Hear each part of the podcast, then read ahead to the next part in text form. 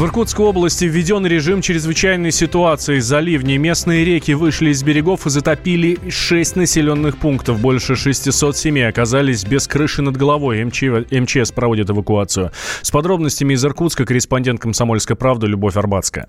По данным на 27 июня подтоплено более 700 домов и приусадебных участков. В Нижнеудинске затоплено уже более 110 домов. Город так не затапливало с 1996 года. Местные жители собирают вещи и документы и готовятся к эвакуации. Около 80 жителей Нижнеудинска уже размещены в пунктах временного пребывания. Большая часть из них – дети. В городе населением более 30 тысяч человек еще накануне отключили электричество и воду люди набирали воду в специально отведенных водоколонках. Пострадал не только Нижнеудинск, но и поселки в районе Шумский и Алджер. А ситуация там э, осложняется тем, что поселки отрезаны от э, большого мира, дороги также подтоплены. На помощь направились вертолеты из Красноярска и Иркутской области. Также от паводков пострадал Тайшетский район. В поселке Сереброво затоплено несколько десятков домов. В деревне Соляная более 300 домов. Жителей также принимают пункты временного размещения сообщение. Есть угроза, что будут подтоплены дома и в Туне. А синоптики пока дают неутешительные прогнозы. Погода а, останется дождливой как минимум до воскресенья. Вода в даже небольших речушках постепенно поднимается. Любовь Арбатская, Комсомольская правда, Иркутск.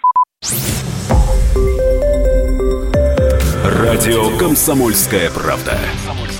Более сотни городов вещания и многомиллионная аудитория.